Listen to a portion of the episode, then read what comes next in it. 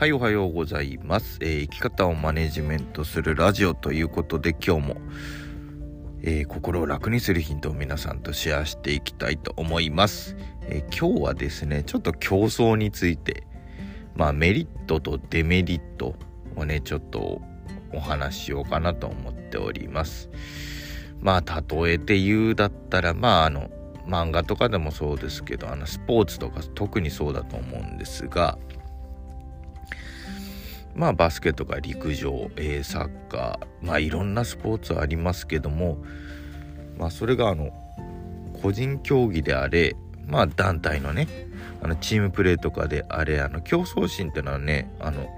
芽生えると思うんですね。競争心芽生える方と芽生えない方がいると言った方が正しいかもしれません。よく漫画の中でもね、代表的なもので言うと、そうですかね、どうだろう、サッカーの漫画とか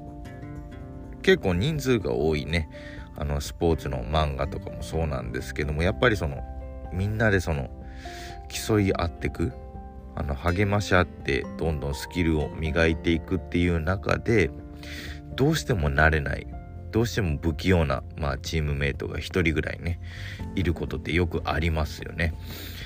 で、やっぱりその人との違いってのは、その物事にどれぐらい慣れているか慣れていないかで、競争のメリットとデメリットにね分かれるみたいなんですね。で、社会心理学的に見ると、社会心理学っていうのはそもそもが心理学の中でも、もう社会の中に置かれている人間の心理ですね。普通の個人心理とかね、他の心理学とは違って、集団の中で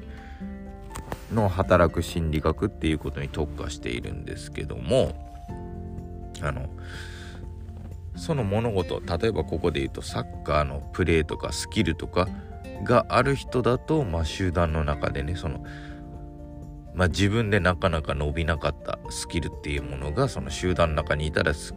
伸びていく。これ社会的促進って言われたりしますけども、要するに伸びるってことですよね。集団の中でプレーすることによって、自分で一人でいた時よりも伸びるという、結果になるそうなんですけども、これが先ほどみたいに不器用なメンバーが一人いたとして、じゃあその不器用なメンバーはどういった状況に落ちているかっていうと、社会的抑制、促進の逆ですよね、抑制などで伸びにくいとも言われています。なのでここで一番大事になっているのが、先ほど言った物事にどれぐらい慣れているか慣れていないか。